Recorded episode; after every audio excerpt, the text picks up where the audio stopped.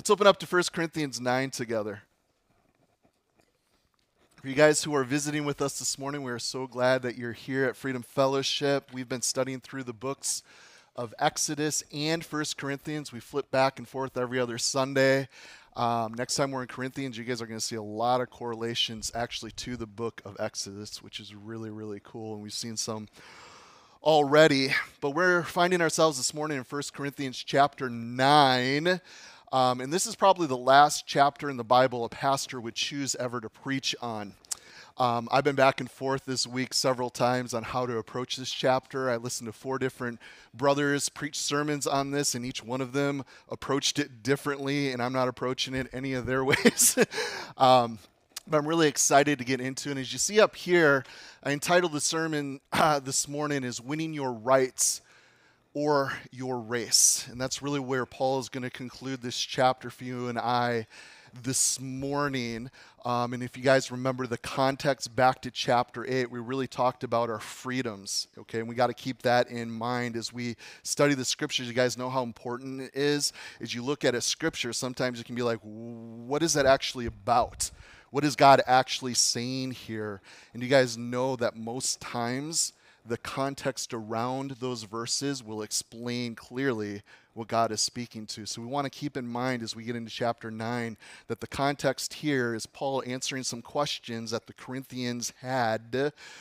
And really, the, the context comes around the liberty or the freedom that we enjoy as Christians, but not using that freedom that we have to hurt or mislead another brother or sister in Christ and really being an example to the world of what real love looks like. And we can't really know love unless we know God, right? Because His love is true love. Because again, it's not unconditional. Okay? Love is not about us, it's about others. Okay? Um, I was so tempted to entitle this week Pay Your Pastor. I'm going to talk for a second. For you guys who are visiting, um, we, we don't talk about giving and money all the time. I know a lot of churches, um, they'll have their thing. You guys can turn on a lot of TV evangelists. You guys ever notice they're all about sowing the seed? It's a prosperity gospel. It's very perverse. It's actually not biblical if you study the Word of God. But there are giving principles in the scriptures. We as Christians should be the most generous people. I believe this with all my heart, and I believe it biblically. We should be generous people because we follow who? Jesus. We are Christians, little Christ. Did God not love the world so much that he gave his only begotten Son? Did Jesus not give his life a ransom for many? I mean, that's the nature of our God, and we should be generous in the same way. Now, here at Freedom, we don't pass around a basket, okay?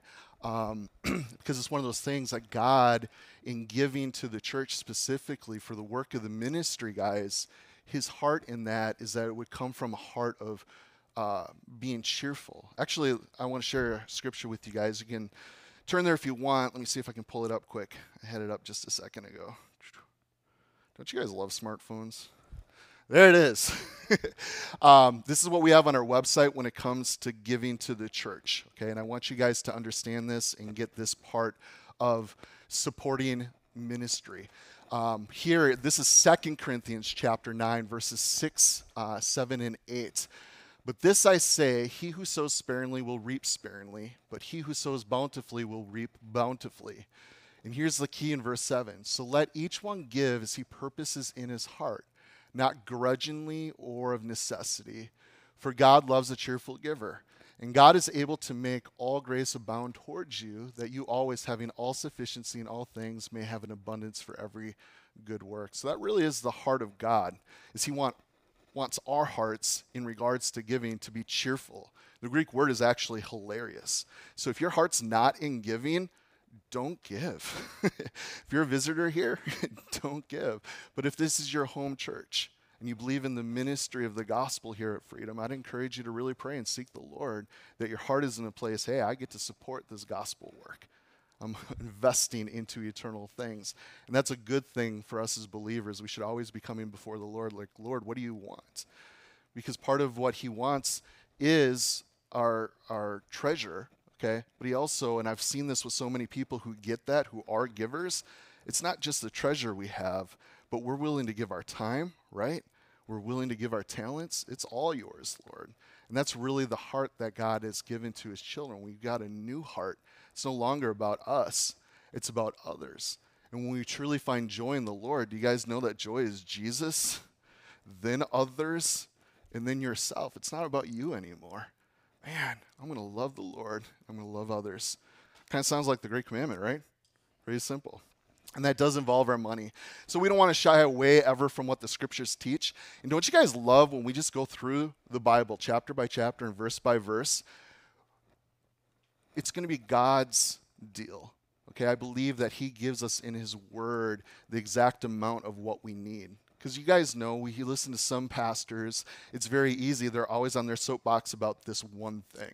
You know, hey, I'm going to talk about end times all the time, or giving all the time, or we're going to talk about culture every time we get together. Now, the Bible speaks to those things, but I think the Holy Spirit strike, strikes the balance in which we need it. That's where we're called to be in the whole counsel of God. So let's go back to chapter 9 here this morning. Let me pull up my slides again. Have you guys been enjoying Corinthians? I encourage you guys to read ahead. We're going to spend two weeks in chapter 10, and we're going to have a 15 year anniversary here at Freedom on the 21st of August, and we're going to be hanging the last part of Corinthians 10 there. All right. All right, so back to the title Winning Your Rights in Your Race. So we talked about our Christian liberties last time. Today, guys, Paul uses his own life as an example of the benefits of voluntarily limiting your personal liberties. Okay, and we do this out of love for others. So, Paul, I, I think he's like a master illustrator. I love reading the epistles. You guys know that Paul wrote the most books in the New Testament.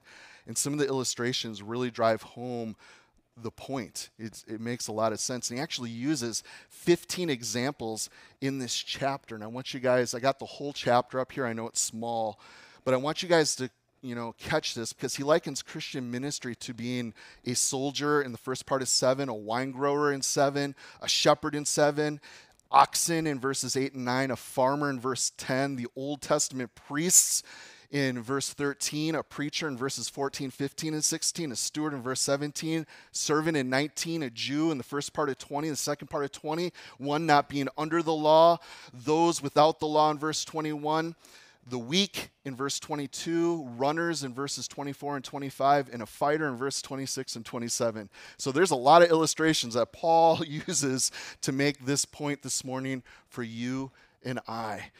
So, Paul's one of the greatest desires that he had in following the Lord is that he would win the loss. You guys see that? Might by all means save some. That was his heart for ministry. It's great. We can get the Word of God. we can reap the benefits of doing life His way because His ways are way better than ours. But if we're not sharing our faith, if we're not being light and salt, which Jesus has called us to do, we've really missed the mark, guys.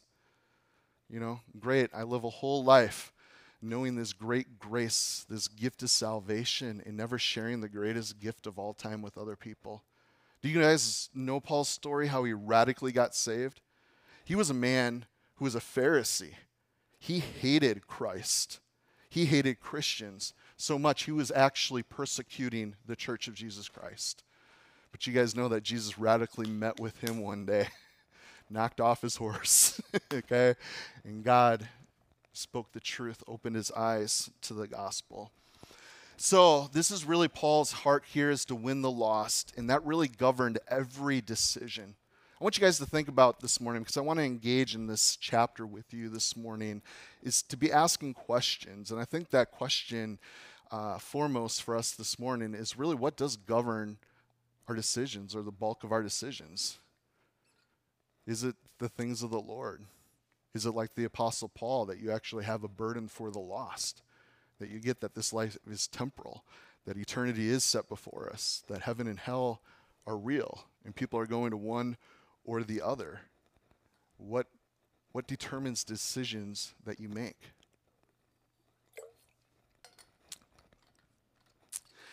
So, before moving on in this chapter, I want to throw something out because I want to take some time because Paul's going to lay out six things in regards to really being a minister, okay? But that's not the point of the chapter, which we'll get to as we conclude the chapter. But I listened to a sermon this week, and a brother threw out some stats on pastors that were kind of staggering. Um, and I think it might hit you guys. And I'm hoping the reason I'm sharing this is that you guys are praying, not just for me, but we all know other churches in the valley here we know missionaries and pastors who have gone out into the world, okay? Um, we need to be praying for ministers. Would you guys agree? That's something we see in Scripture. Anyways, he shared this every month, and this is just here in the United States. These are stats concerning pastors here in the United States. About 1,500 quit every single month, okay? Um, whether uh, because of sin, usual sexual, burnout's a huge thing. Uh, church infighting is a huge cause, uh, cause of pastors leaving. Half of pastors' marriages end in divorce. I know two personally, friends in the last year have gotten divorced. Never thought it would happen, and it happened. 80% of pastors and 84% of pastors' wives feel ungrateful or discouraged in ministry. 50% would leave the ministry if they had another way of making a living. 80% of those who've come out of seminary or a Bible college that enter into ministry, they leave it within the next five years, okay? Um, and they do so for life, they don't return. 70% admit of fighting depression, some internalize, some externalize. 40% of pastors confess of committing adultery while in ministry, okay? And that's just the ones who admitted it, guys. Think about that. 70% say the only time they read the Bible is when they're preparing for a study they have to do. 80% of pastors' wives feel their spouse is overworked. 80% of spa- pastors' spouses wish they would quit the ministry. When I heard that, guys, my heart broke. You know, I know it's true. I've been around long enough. I've had enough pastor friends. I've listened to many pastor leadership conferences. Okay? And why is this going on? What is happening? Obviously, it's difficult to be a minister, but maybe if you guys see this, we'll pray more. And that's the reason I share it. We need to be praying. I believe we're living the last days, okay?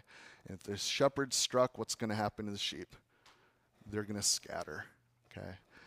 So I want us to remember as we consider the Apostle Paul together. You guys remember that he planted the church in Corinth back in chapter 3. He laid that out for us. So he's been working now for 18 months in no salary. So Paul, he has planted a church, which is never an easy thing to do. Uh, he led all these in Corinth to the Lord. He's labored intensely over them. And you'd think that he'd receive thanks or some respect or at least a stipend, but nope. Okay? No thanks, only disrespect and refuse to pay him. So we're going to go through this chapter, okay? Verse by verse, we're going to work through it. I've outlined it in four parts. The first one I want to look at with you guys, and you can see it up here, is we're going to be considering winning his rights, okay? Paul could have you know, had rights as a minister of the gospel to be taken care of, to be paid uh, for the work that he was given to the gospel. And he says in verse 1 Am I not an apostle? Am I not free? Have I not seen the Jesus or Jesus Christ our Lord? Now, this is one of the things I think is important when it comes to apostleship because some people are actually challenging the apostleship of Paul. But one of the requirements was is they had to be a person who had seen Jesus Christ, okay, um, risen from the dead. So Paul saw the risen Lord. He was ministered personally to by Jesus, which is really cool. Today, people talk about are there apostles today? Well, biblically, they had to see Jesus alive. So that, that was 2,000 years ago. Unless a dude's super, super old, biblically, they can't be an apostle. Now, do I feel like people have the gift of apostleship, that authority going forth and proclaiming the gospel to places that haven't heard before? Sure. Okay. But to be honest with you guys, there are a lot of churches today that are jumping on this five, you know, um, what do they call it? Fivefold ministry, right? Okay, within the church. And you have to have an apostle. So these churches are just appointing a man to have that type of authority. And I don't like to judge, but every self proclaimed apostle I've ever met is a quack. They're off. Biblically, it's not just a little bit, they're really off. I'm not saying that God can't, you know, use people in that way, in that manner today, but it's just like the ones that I do know of, biblically, they're just off. And you got to scratch your head like, what are they doing having that type of role or influence over, you know, a church or groups of church in such a way? Anyways, but Paul here, hey, am I not an apostle? Verse 2, he says, Am I not an apostle to others, yet doubtless I am to you? For you are the seal of my apostleship in the Lord. It's like, hey, you guys are the fruit. You've come to know Jesus Christ. There's a local church family here. God's blessed the ministry. And he says in verse 3 My defense to those who examine me is this Do we have not the right to eat and drink? Do we have not the right to take along a believing wife, as do the, also the other apostles and the brothers of our Lord and Cephas? Okay? I think this is a great scripture for pastors' wives not to work. I look at a lot of a lot of uh, ministers, their wives are, are working because they got to have the extra income to make ends meet and they need insurance and all of this. And I love, for Sunny and I, we, we've never depended upon her income. We've really tried to keep things loose in such a way. You guys know that she's a teacher. And the opportunities that she gets in the public schools to be a light for Jesus, we've seen good fruit from that. But I also love her being freed up for you guys here at the church because when she's not at work, she's able to minister to a lot of you sisters in neat ways that I can't. and having that freedom and that ability, I think is a beautiful thing. So I don't like it when it's, you know, hey, wife, you have to work. I see a biblical mandate. No, it's cool when a pastor's wife is freed up. And that's one of the rights that Paul lays out. He actually lays out six six rights here to being taken care of as a minister. He goes on in verse 6 to say, Or is it the only, only Barnabas and I? This is Barnabas is his missionary buddy, right? The two have gone out. They're preaching the gospel to the Gentile world, having a great impact on the kingdom. He says, It is only us that have uh, no right to refrain from working. Whoever goes to war at his own expense. Who plants a vineyard and does not eat its fruit, right? I mean, if you were a farmer, wouldn't you grab some of the, you know, grapes for yourself or whatever? Absolutely. Or who tends a flock and does not drink the milk from the flock? Do I say these things as a mere man? Or does not the law say the same also? For it is written in the law of Moses, the book of Deuteronomy, you shall not muzzle an ox while he treads out the grain. Is the ox or is it oxen God is concerned about? Or is he say it all together for our sakes.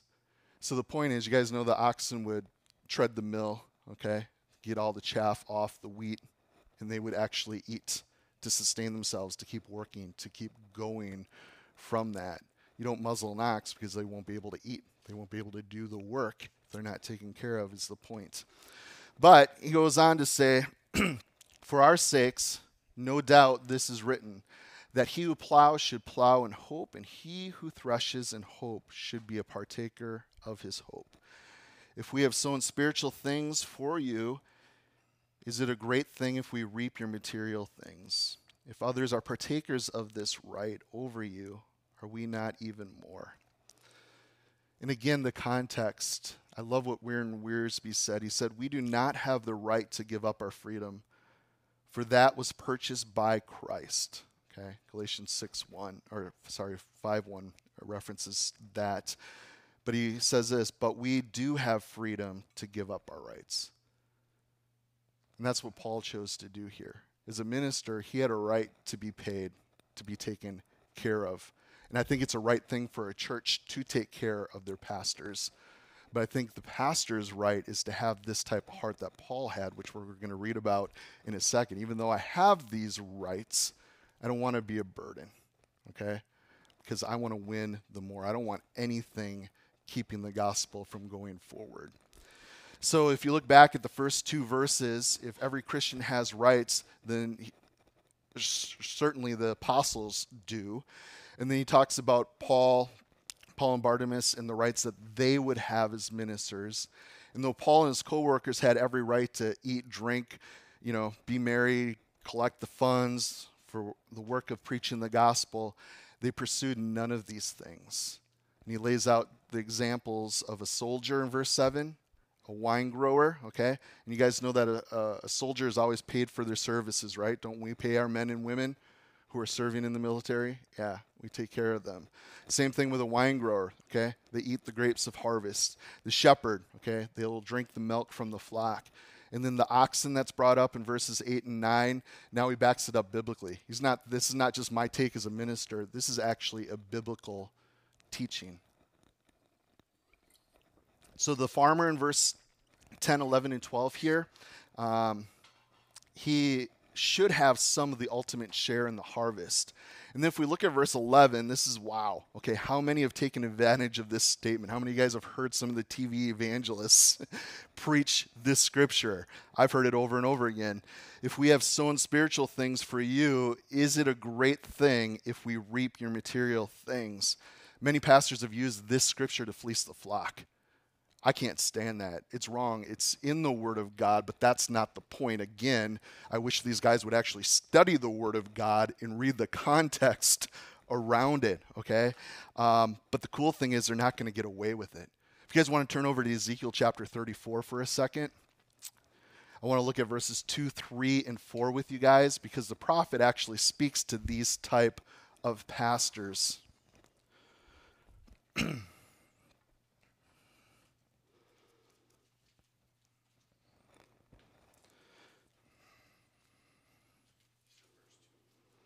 yeah, we're going to look at uh, Ezekiel 34, verse 2, 3, and 4.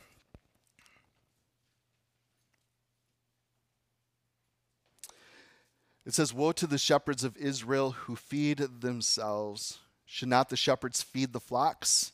You eat the fat, and you clothe yourselves with wool. You slaughter the fatlings, but you do not feed the flock. The weak you have not strengthened, nor have you healed those who were sick, nor bound up the broken, nor brought back what is driven away, nor sought what was lost. But with force and cruelty you have ruled them. So, Paul, I believe, was getting sick of these pastors who were growing fat, and he was determined to really go to, to the extreme, uh, the other extreme. So, let's go back to Corinthians. I love that that was prophesied there in Ezekiel by the Lord.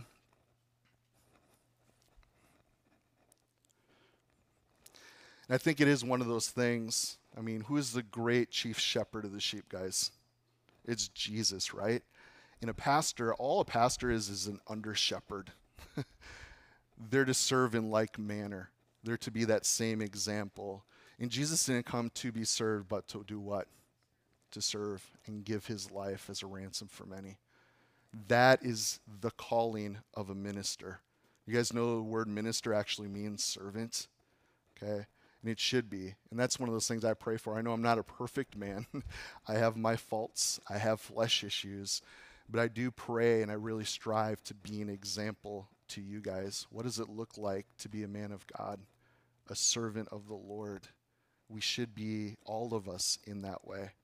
Because not, you know, I'm not the only one with a flock. You guys know we all have flocks. We have people of influence, and we should be discipling people. That's something God's called us to do. And as we do that, we should be a godly example that they can look to in that way. Now, I want to go to the next part, and if you guys see on the right side, I have he has surrendering his rights, and I want to I want you guys to catch this. Look at verse 12. It goes on to tell us, "Nevertheless, we have not used this right." Okay? But we endure all things lest we hinder the gospel of Christ. Do you not know that those who minister the holy things, so the priests, they eat the things of the temple, and those who serve at the altar, they partake of offerings of the altar? Even so, the Lord has commanded those who preach the gospel that they should live from the gospel. So, this is another right. This is how they should make their living. But he tells us in verse 15, and this is a big but I have used none of these things, nor have written these things that I should be done or done so to me. For it would be better for me to die than anyone should make my boasting void. For if I preach the gospel, I have nothing to boast of, for necessity is laid upon me. Yes, woe is me if I do not preach the gospel. For if I do this willingly, I have a reward. But if against my will I have been entrusted with stewardship, what is my reward then that when I preach the gospel, I may present the gospel of Christ without charge, that I may not abuse my authority in the gospel? Don't you guys love the heart of the Apostle Paul here? Again, it's something God has called him to. How can I not preach? I know some men desire a pastorate to be in ministry. And the first question is Has God called you to that type of ministry? Because calling is what matters. It doesn't matter if you go to seminary and you have a degree and a piece of paper from someone. What matters is God called you to minister. And if so, guys, it's a calling, it's not a job. This is what I am called by the Lord to do. I have to preach the gospel. And if a man isn't preaching the gospel before he's in ministry in that way, if he's not already preaching the word, doing Bible studies, what business does he have being a pastor? I've talked with some guys that have done nothing ministry wise. They're not sharing Jesus with anybody. It's just you got to ask yourself, well, then are you really called? Where is your heart in this? Because I believe a minister has a heart for the gospel of Jesus Christ. And that's Paul's heart here. Like, I have to preach the gospel. And he tells us in verse 12, I gave up he gave up his rights to win souls. That's the whole point. And this little word here, hinder, um, it's it literally means like a sense of cutting down. Uh, often used as cutting down a tree. So it's also used once in a while as a surgical term where they would make an incision. So Paul didn't want his financial needs to cut off the body of Christ. He didn't want to be a burden in such a way. Hey, I want to minister the gospel. And I think about how many brothers and sisters who've just gone, hey, God is calling me. I'm going to go overseas to where Christ has never been preached before. I'm going to quit my job, leave everything behind for this calling that God has given me. And it's so cool hearing of their testimonies. But I often wonder, especially here in the West, how many pastors would still be pastoring if they weren't getting paid. I think about a lot of our brothers in China. Do you guys know that most of them aren't getting paid to be a pastor? Many of them actually have to pay the state in order to preach the gospel. How many men do you guys know? But hey, I'll actually work on the side, be a tent maker, and pay money in order to preach the good news of Jesus Christ. That's the type of guy I'd want to hear a Bible study from, that I'd want to follow, that I would want to link arms with and minister with. And I think that really is the heart of those who are truly called by the Lord. And this is what Paul is laying down here. So men judge a message by the life and the character of a man or woman who brings it. And Paul was determined that his hands would be clean. So someone once said to a preacher, I cannot hear what you say for listening to what you are. So he should be respected if he's respectable. You guys get it? If he's respectable. Not pastors who are lazy or sleazy, nor just wanting a title. Okay, a lot of people like, hey, I am Pastor Reverend so and so. Whoop de doo. You know? Are you called by Jesus Christ? Do you love God? Do you share the good news of Jesus Christ? That's what matters. Okay. Um, Verse 13 talks about the Old Testament priests, okay, the Levites, they were work uh, full time in the tabernacle, thus, the tithes brought in were to take care of him and his family. And I think this is a good thing for the church to do, is to take care of their pastors. Okay? You guys have been asked to pray. We're looking to hire here at Freedom Fellowship, you know, administrator or assistant pastor. We've been praying about that. Um, and I would pray that the Lord would provide. You know, I would personally have a hard time to ask a man to come, hey, we want you to come here and give yourself full time to serving this church family, proclaiming his word, and not to pay you. You know, I think that's a right thing to do. But again, that's something where we as the body of Christ do what's right and coming alongside that. So as we pray, just be praying that God would make provisions for that to happen. uh, which would be really cool. Um, the preachers brought up in verses 14 and 15 and 16 Woe if I do not preach. Woe if I do not preach. Okay. I don't think I could do that. I don't know about you guys. Does the word of God burn in you such in such a way that you just have a hard time not sharing Jesus with people? Like I got to talk about God. I got to share with somebody. Okay. Uh, steward in verse 17. Remember, a steward was one who was given much to oversee, but owned nothing himself. I think that's a cool point.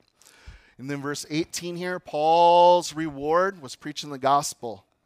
that was reward enough. I get to do that. What a privilege. Okay. And without charge. He tells us that. So, another reason why we don't pass a plate here, okay, so people don't feel like they have to pay to be here. Do you guys know that here at Freedom Fellowship, we want every single person to be welcomed? You know, every visitor that comes through these doors that, hey, you know, they're just wanting my money. That's not what church is about at all. Okay? We love him because he loved us first, right? We're just responders. Okay, as we grow in the Lord, we're going to get more of an eternal mindset. And yeah, life is short. Okay, and we want to invest into the gospel. And that's where, as believers, it's easy to make sacrifices and want to pour into something that is worthwhile. So once they're a believer, it's just part of growing is giving. And that's something I really would encourage you guys in. We should all be growing in our giving as we grow in the Lord. That's just kind of how things go. Um, then Paul here, we're going to look at verse 19 now through 23. Um, this comes around the winning of souls. Okay, and this is the most important thing, guys. For though I am free of all men, Paul says in verse 19, I made myself, he made himself a servant of all. God called, but did Paul have the decision to say yes or no? He said, Yeah, I am in. I'm going to follow you. Okay, that I might win the more. In the Jews, I became a Jew, that I might win Jews. And to those who are not under the law, Gentiles, as under the law, that I might win those who are under the law. Verse 21 And to those who are without the law as without law, not being without law towards God, but under the law of Christ, that I might win those who are without the law. And to the weak I became weak, that I might win the weak, and I have become all things to all men, that I might by all means save some. Now this I do for the gospel's sake, that I may be partaker of it with you. And when you know the real thing, guys, you know the gift of God, you know the salvation that is found in Christ alone, man, I'm willing to give myself of that freely. It's not about what I get out of it, it's all about Him. And what a Savior He is. He deserves the reward of His suffering. God gave Himself for sinful man. He loved us in such a way, and there's a gift of forgiveness. There's a gift of eternal life. I don't need to get anything out of sharing. Man, just the blessing and honor of being able to share that good news is good enough. That's what Paul is saying here. And he this servant mentality of verse 19, though I'm free of all men, he made him a slave to all. I'm willing to serve. I'm willing to do that. That's why it's so easy for people to call the minister. Well, he'll do it, right? Why? Because people get he has a heart to serve his God. It's not really about what he gets out of it, it's about the Lord. So I may win the more. And that's the point that he makes here. Six times, guys, in four verses. Did you guys get that? That I might win. That winner mentality Paul has. And what are we striving for? What are we working for in this life? To win them more, hopefully. That's why we're here, guys. We're called to fulfill the Great Commission, right? Go into all the world and proclaim Jesus. That's why we're here. Verse 20, first part of it, he talks about being a Jew. You guys are taking notes, jot down Acts 18 18. He had his hair cut off in uh, uh, Cenchrea there um, because he had taken a vow. In the second part of verse 20, he's speaking about one under the law. Okay, not that he would place himself under the law, but he wouldn't do anything to offend those um, under the law. So, in other words, guys, he wouldn't eat pork in the face of one who was still under the Levitical law. And we considered that last time in chapter 8, why we do that, okay? We have the freedom to enjoy some bacon, but if it's going to stumble a weaker brother or sister, we're not going to do that. Also, guys, with Christians who are still uh, under some legalism or custom, you may have to submit to their moral standards so as to reach them. And are you willing to do that? Okay. Um, some people like, Pastor, can you really get up and preach in a t shirt every week? Um, in the summer months, definitely. um, but I, I, I, used to wear a tie a lot. Some of you guys have been around for a while remember that, hey, Pastor used to wear a tie quite often. But back often, there were a few older people that were a part of our fellowship. A couple of them had gone home to be home with Jesus. But that was something that really honored them. They saw, hey, a preacher should be wearing a tie. And if me putting on a tie helped them hear the word of God the more, I was willing to do it. So if any of my t shirts stumble you guys and I need to wear a tie, just let me know. I'll be willing to sweat all the more for you. But that's the heart of Jesus, isn't it? You know, I'm willing to do what it takes. I remember um, some missions trips. I've been blessed to be able to do many over the years. Um, Sonny went with me to Haiti uh, some years back. Deanna, too, was on that trip. Um, but I remember during the services when we were in Haiti, the ladies had to wear dresses. That was a big deal, and wearing the ties was a big deal. And if you guys were um, at all aware of what the Haitian people do in regards to church service, man, they have their Sunday best. I mean, it's like dressing up in their best, and it is a beautiful thing. But it's one of those things, in order to minister, you got to become like they are. You know, I remember ministering in Romania one time. The church did not clap. if you were to clap during worship, okay, people are going to look at you goofy. And I got to share the scriptures there, and I didn't want to be clapping during worship and making people like, "Whoo, this guy's goofy." you know, I ain't to listen to what he has to say we're willing to do what it takes for other people. And because of Paul's restraint here, guys, many under the law were brought above it to enjoy the full knowledge of Christ. Okay, I love Paul's heart here. So look at verse 21 with me. One without the law, he says. So Paul did this so well in all the Greek cities. He didn't use Jewish analogies, but instead he spoke to their Gentileness. Okay? And I think that's something that you and I should do. Do you guys know that we have Christian lingo? Some of you guys have been in Jesus for a while. Okay? We have Christian lingo and we don't even know it. I, I talk with some people, I'm sharing Jesus with people, and they're like, What are you talking about? you know? It's like, Oh, yeah. You don't have this Christian mind. You don't know the Bible. You don't know the scriptures. You wouldn't understand this type of language talk. And I think it's important, like Paul did. Hey, you know, I'm going to meet them where they're at. I'm going to talk to them in ways they're going to understand. So, one without the law, he says, could really be referred to those freedom abusers. So, Paul encourages us, guys, to be mobile in method. Catch this mobile in method, but not in morals. Does that make sense to you guys? Because a lot of times we always say, hey, as Christians, we got to do everything the same way. This is our method in ministry, and anybody who tries to do it differently are wrong they're not wrong. You know, if they're doing something in a different way to reach people that otherwise wouldn't be reached in a certain way, praise God. Okay? It doesn't mean morals are out the door because they're doing something a different way.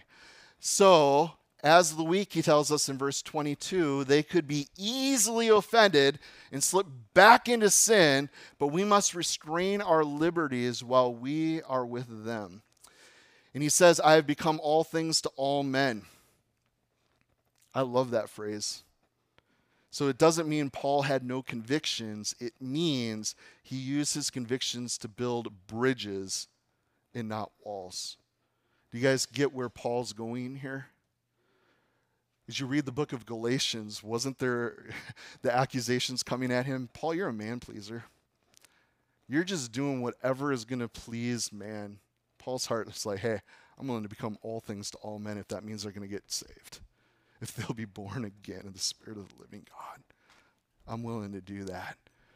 And he wasn't pleasing men, he was pleasing God by this approach. So, which do you build? Bridges or walls? Let's get personal here. Let's engage. Where are we at in our walk with our with the Lord, with our mission that He has called us to, and being salt and light. Bridges are a good thing. Would you guys agree? Yeah. Walls, that's not going to save anybody. Okay? We as the church, what we're doing here this morning, this is the equipping of the saints. Okay? Do you guys know that the church is actually to go? we leave here to be salt and light. And that's what I love about Sundays in times that we have fellowship during the week. We get together, encourage one another, build each other up. Why? To go out onto that mission field. Okay?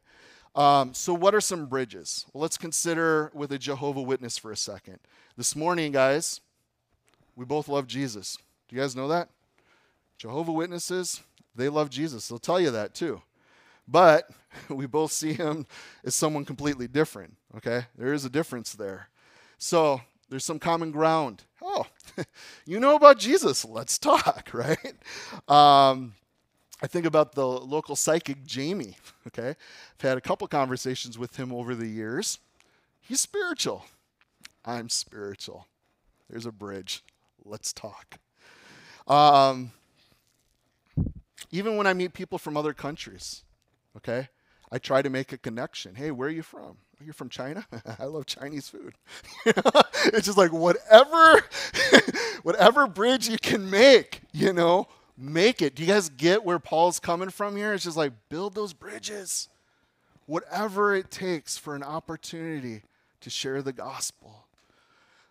But the walls, guys, can you think of a wall that you erect that actually hinders you from witnessing to somebody?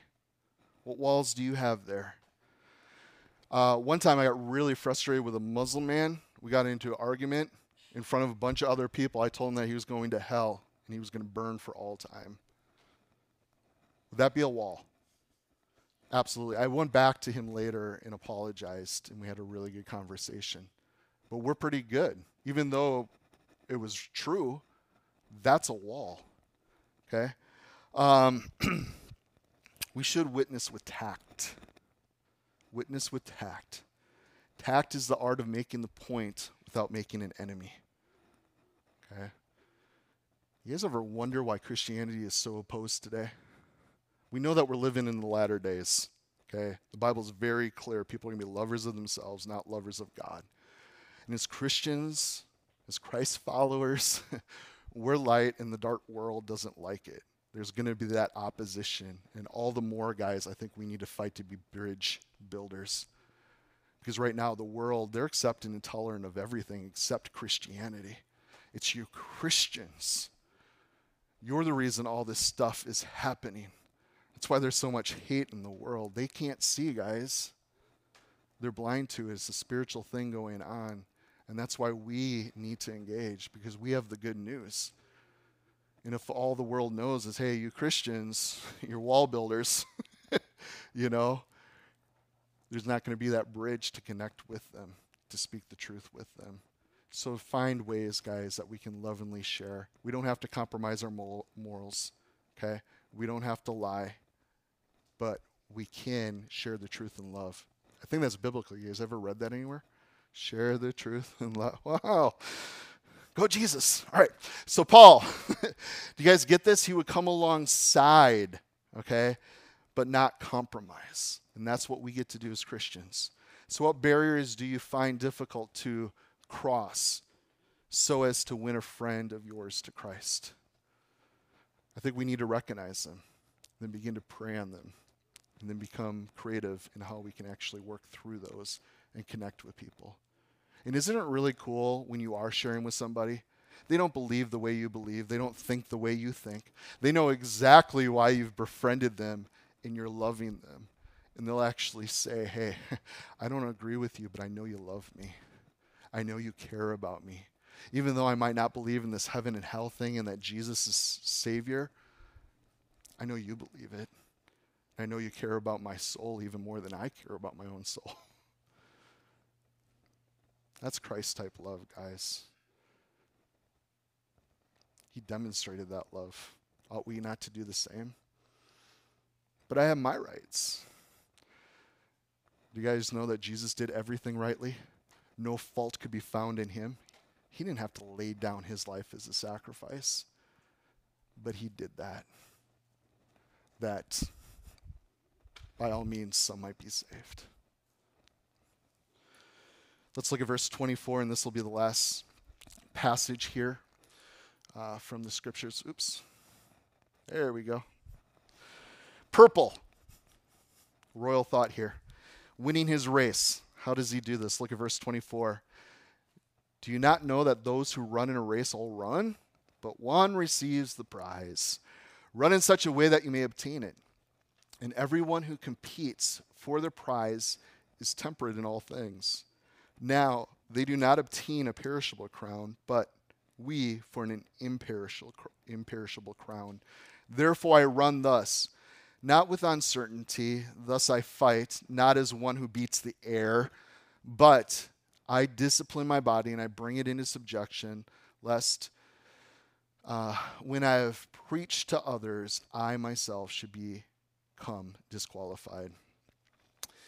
Um, you guys may have heard of columnist um, Herb uh. He said, or he wrote this. He said, "Every morning in Africa, a gazelle wakes up. It knows it must run faster than the fastest lion, or he will be killed." Every morning, the lion wakes up. It knows it must outrun the slowest gazelle or it will starve to death. It doesn't matter whether you are a lion or a gazelle, when the sun comes up, you better be running. Saint, you better be running. We got one life.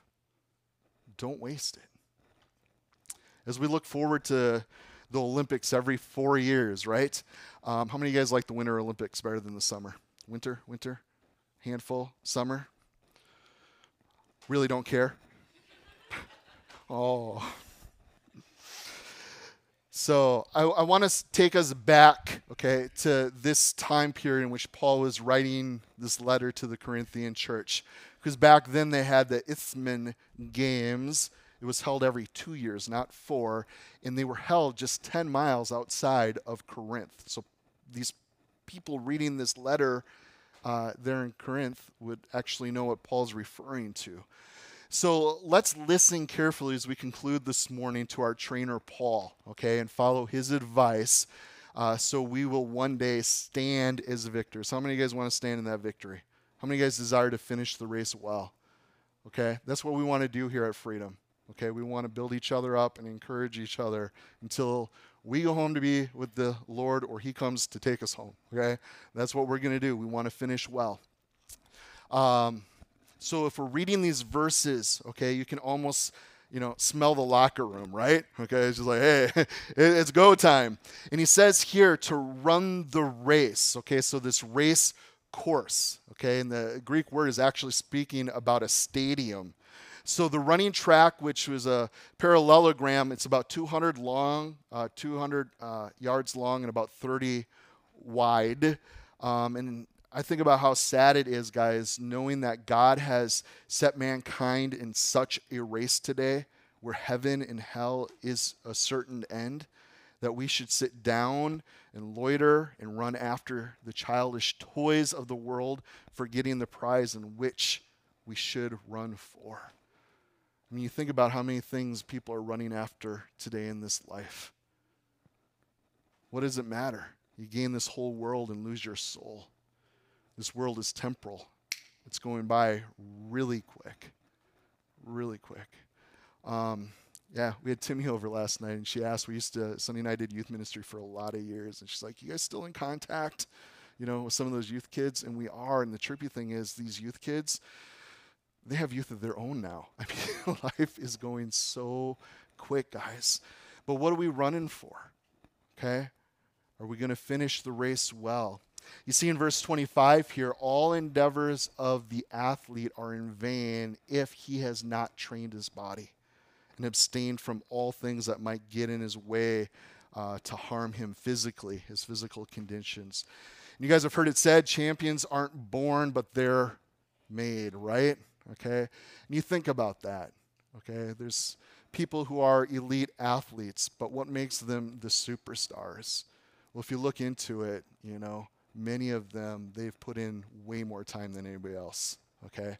They are disciplined. I think that's the thing they have above all things. They have the discipline to stay in training.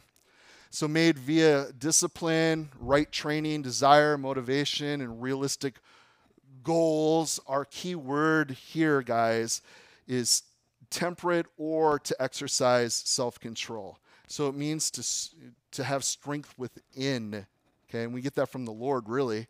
And it carries the idea of mastering yourself instead of giving into impulse or overindulgence. And we're really good at that, aren't we? We're people who are been taught to be comfortable. You know, everybody is working so they can retire in comfort. Guys, I don't ever want to be comfortable in this life. We finish well. And when we're in a race, when do you run the hardest, guys? It's at the end. And at the end, guys, don't we have a whole life, a whole lot of life behind us, a lot of experience? Hey, here's some wisdom. You know, now's the time to be sharing all the more, discipling all the more. Prayer life, man, if I've been in the Lord for a while, that should be rocking. It's not about retirement, guys. Let's finish well. And we got to be training to do so. Don't find, you know, find yourself in this comfort mentality. You know, it's all about enjoyment. We get to enjoy eternity. You guys know heaven's going to rock. Yeah. Uh, so winners one, okay, a life of exemption from paying taxes. These guys who would go to the Isthmus Games, um, they would uh, be in a place not having to pay taxes, or they wouldn't have to serve in the military. Uh, they were given education for free, tuition free. Um, a not so modest statue of them would be erected there um, on the road that led to the games. Um, and then the real prize for the guys was a crown. It was the crown. If you won, you got the crown. And the Isthmus crown, you guys know what it was? It was a wreath made of wild celery. What? How long until it starts, you know, decaying and oozing down my face, you know? Really? That do you guys know that there's five crowns spoken of in the Bible? Well, let me see if I can find the crown. There we go. Sparkly crown. You guys can jot down these references. James 1:12 talks about a crown of life for the believer, okay? Um, and those are those who come to faith in Christ, okay? We give them the crown of life. There's an incorruptible crown, which is spoken of here by the Apostle Paul. And then there's a crown of rejoicing, okay, that we will have at uh, his appearing. You guys know that Jesus is coming back? You guys know that? Okay, First Thessalonians chapter 2, verse 19 and 20 talk about that crown of rejoicing. We look forward to his coming. And then there's the crown of righteousness. That's 2 Timothy chapter 4, verses 5 through 8, and it talks about all those who loved his appearing. Are you guys looking forward to the coming of Jesus Christ? I sure am. We're exhorted into Scripture to be looking for his coming. But so many of us, we're looking at ourselves, our comfort, our 401, our retirement plans. Knock it off. Fix your eyes on Jesus okay? You get a crown for that that's going to not perish, that is not temporal, that is eternal. And the crown of glory, okay, given to those who shepherd the flock of God in 1 Peter chapter 5 verses 2, 3 and 4. And the coolest thing about these rewards, you guys understand that that these are rewards. It's not speaking about salvation at all. These are just things that we are given for being faithful, for running the race well. And aren't we so deserving of winning? No. Because you guys know what we do with those crowns that we get? We cast them right back at the feet of Jesus because it's all about Him, anyways, guys. And I don't know about you, but He's the one who's worthy, isn't He? He's the one who's worthy. That's why we share the gospel. That's why we choose to deny the flesh and walk in the Spirit, to abide in Him, to be fruitful, because He deserves it. He's the one that should be rewarded because he's the one who's done it all. So, Paul wants us running to finish to the finish line of life. Okay? That our sights are really on winning, not just on finishing the race. Can we do that together, guys? Can we finish well? I don't know how long the Lord has. I grew up in a church where the pastor, his thing was talking about the rapture every single Sunday. I'm a little ticked at him because he told me I'd be raptured by now. He lied. we are supposed to be out of here. I don't know, you don't know how long we have. We can discern what the scriptures say. We're living in the last days. We can't deny that if we're honest to what the Word of God says. We see things falling into place. But if we're also honest, we know God's long suffering according to the Word of God. It might be another decade or two. We don't know for sure. But I do know there's a whole lot of people who still don't know Jesus. And if the Lord tarries, there's going to be a whole lot more people born into this life that need to hear the gospel. Let's finish well, guys. And let's set up the next generation. This last Thursday, we were in the Psalms. We've just been working through the book of Psalms. We got up to Psalm 87 this last week. And the 10 Psalms we went through this last week, so many of them is about the next generation. Hey, call to remembrance. You make sure you're teaching your kids that they can teach their kids. That's on us. Guys, we need to prepare and give to the next generation that they can run for Jesus. And hopefully, we set a really good example for them of what it looks like to be victorious, to run well, what sacrifice looks like. That, hey, it's not about retirement, it's not about being comfortable, it's about finishing the race well. I want you guys to turn to Hebrews chapter 12 with me. Um, some of you guys know I love running. I'm kidding. Um, That's my wife. If you ever want to go for a five mile jog, she'd love to have you go with. Um, yeah, I start sweating just thinking about a five mile run. Um, I'm going to tell you guys about my track days. yeah, I was never in track, but they made us take track classes in gym. How many of you guys had to do a track class when you were in gym? Oh boy. I just wanted to finish. I could care less about how fast I ran. I just wanted to be able to finish it, right? Um, except one day in class, I was feeling good. You guys ever have a day where you're just feeling good? Like, oh, I got this. I'm feeling good today. I, bouncing my step. Track guys, we're gonna go. I think we were doing like a half mile or whatever. We had to go around four times. I'm like, I, I got this. Okay, so I take off and I'm cruising. I'm whipping everybody's butt you know, man, I'm going, I'm just like, what the heck? I'm doing great today. You guys ever hear that thing that runners do? They hit a wall. I didn't finish the race that day. I hit the wall so hard I threw up. Um, we need to finish well, guys. And that takes training. We got to train. Okay? Because you're going to run well when you've trained well. So we are all in training and we need to learn to discipline ourselves. So, since these athletes we've been considering here, okay, um, Paul and Barnabas, they disciplined themselves well. They were on a mission, okay? They were daily in prayer, they were consistently in study, they were preaching the gospel, they were going for it. Um, so, how much more should we train for this continuing crown, guys? Okay, this is something we should be working towards. And the reason why I have you guys turn to Hebrews chapter 12 is I think this is one of the most uh, key scriptures in the New Testament when it comes to what we do in order to finish the race well. Because it tells us here, let us lay aside every weight. Okay? You guys ever wonder why runners, man, they're all about getting the lightest shoes they can get, the little shorts they can have. They don't want anything to hinder them, no extra weight whatsoever. Okay? Um, so lay aside every weight in the sin which so easily ensnares us. Do you guys know that sin will bring us down? Right? It will. It can totally derail us, get us off track. Okay?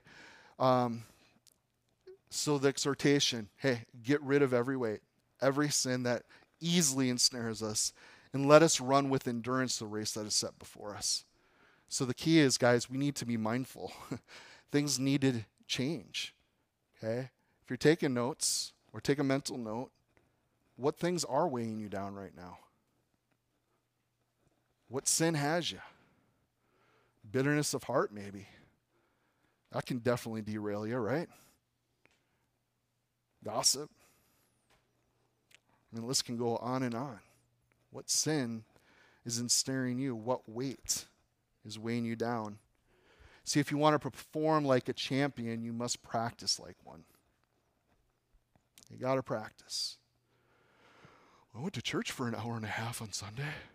Yeah, hour and a half. They have long services at Freedom. It's only an hour and a half, guys.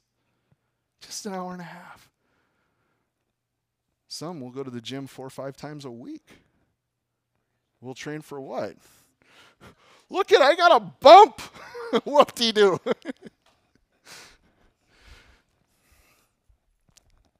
train for those things that are eternal. I love this quote by John Wesley. He said this Give me 100 preachers who fear nothing but sin and desire nothing but God, and I care not a straw whether they be clergymen or laymen.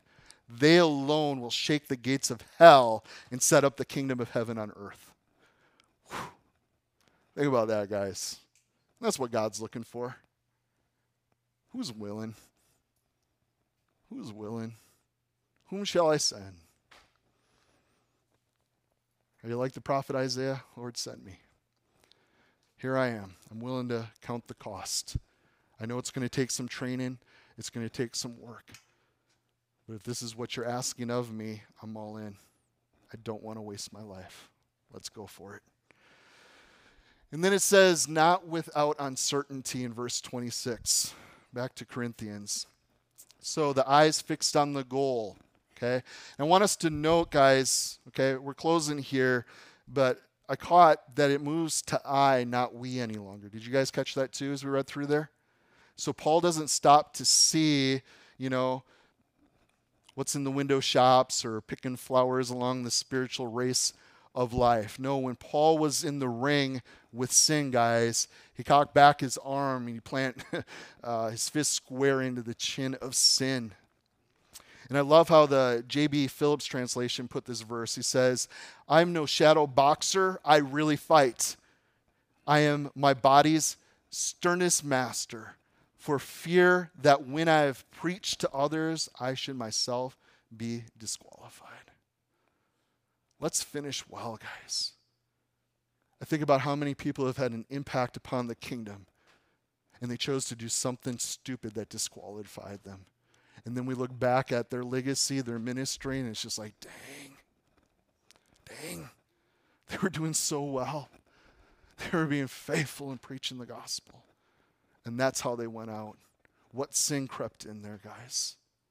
When did they stop training? When did they get lazy and comfortable? Let's finish well. You see the disqualified of verse 27, rejected as unusable, is what the scriptures say there. That's what the word means in the Greek. So, used of metal coins that were rejected by a standing uh, or not standing the test.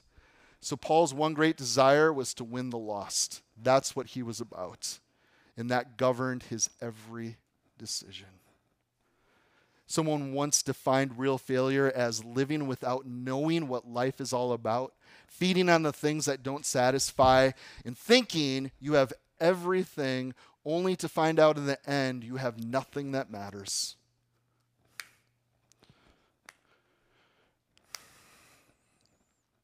Haven't we talked recently about wood, hay, and stubble?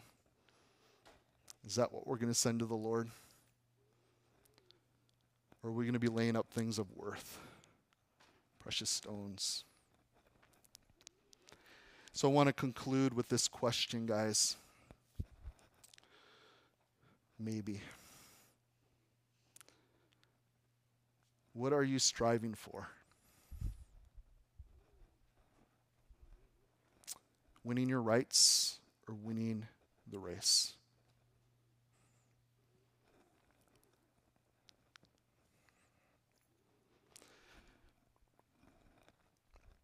Normally, I close in prayer and you guys are dismissed, but I purposely want to take a minute or two for us just to be silent before our God and silently pray to Him in regards of these questions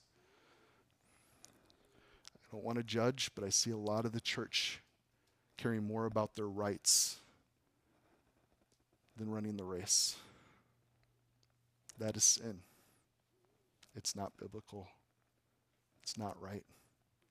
I would ask you guys to be truthful before God in that question. And also ask Him what weight, what sin is dragging me down? Because I think a lot of us could probably put ourselves in King David's shoes, where he prayed in Psalm 139 Hey, search my heart. If there's any wicked way in me, would you show me that? Because we can kind of deceive ourselves, right? Yeah. But let me tell you what, I want you guys to win. And it's not going to be a great sermon that's going to do that. It's going to be you being real before your God and asking the Holy Spirit to help. Because I think a lot of you guys are like me. You need a whole lot of help. but He is our helper, He is there. So let's just take a couple minutes and be still before God.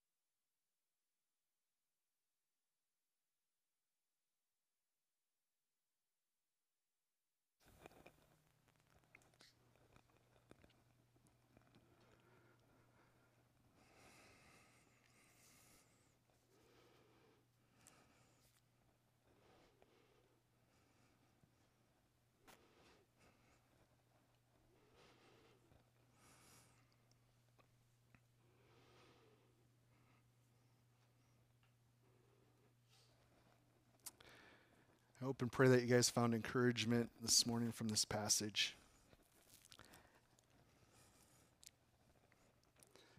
It really is not coming in place of judgment.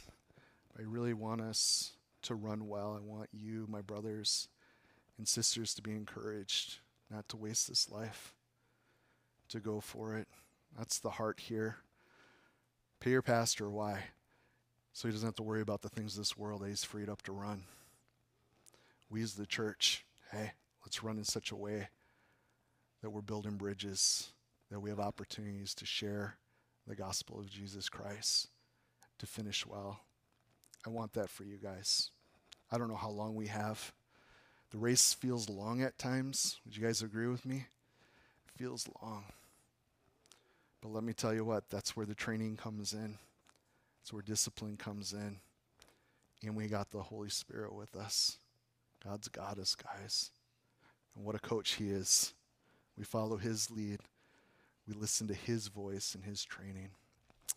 So I'm going to ask you guys if you want to finish well, if you want to run well, if you want to stand in that victory, I'm going to ask you to stand right now. I'm going to pray that God would do a work in us that's beyond us in our own doing.